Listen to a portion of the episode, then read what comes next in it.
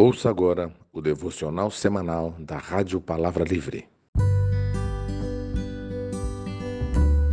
Esforcemo-nos em promover tudo quanto conduz à paz e à edificação mútua.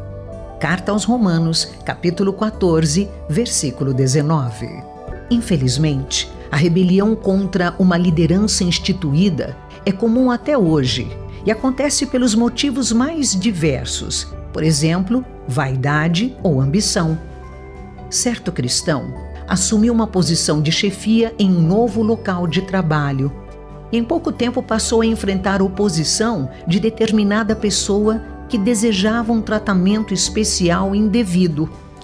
Numa reunião com todo o grupo envolvido, o líder não se defendeu, mas apenas ouviu o opositor e seus partidários.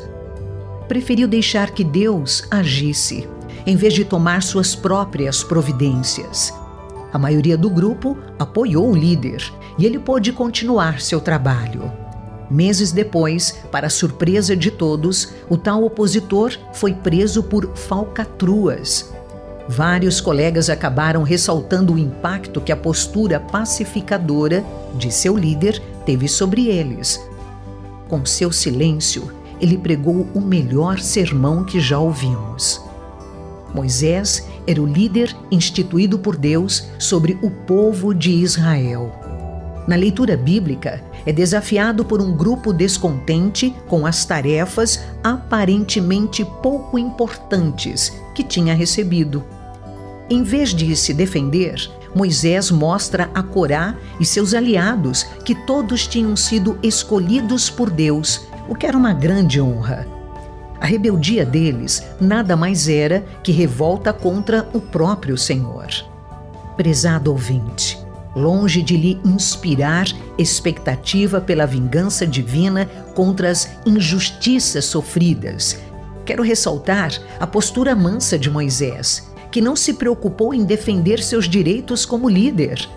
Isso é exemplo a ser imitado pelo cristão na vida familiar, no trabalho, no relacionamento com vizinhos, mais importante do que afirmar nossa posição é ter como alvo levar paz, alegria e conforto às pessoas. Versículo em destaque.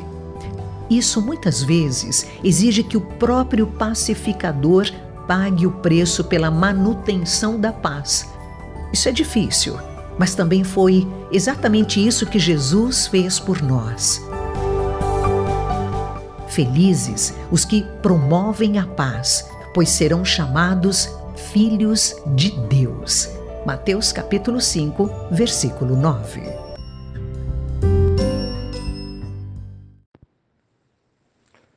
Você acabou de ouvir o devocional semanal da Rádio Palavra Livre.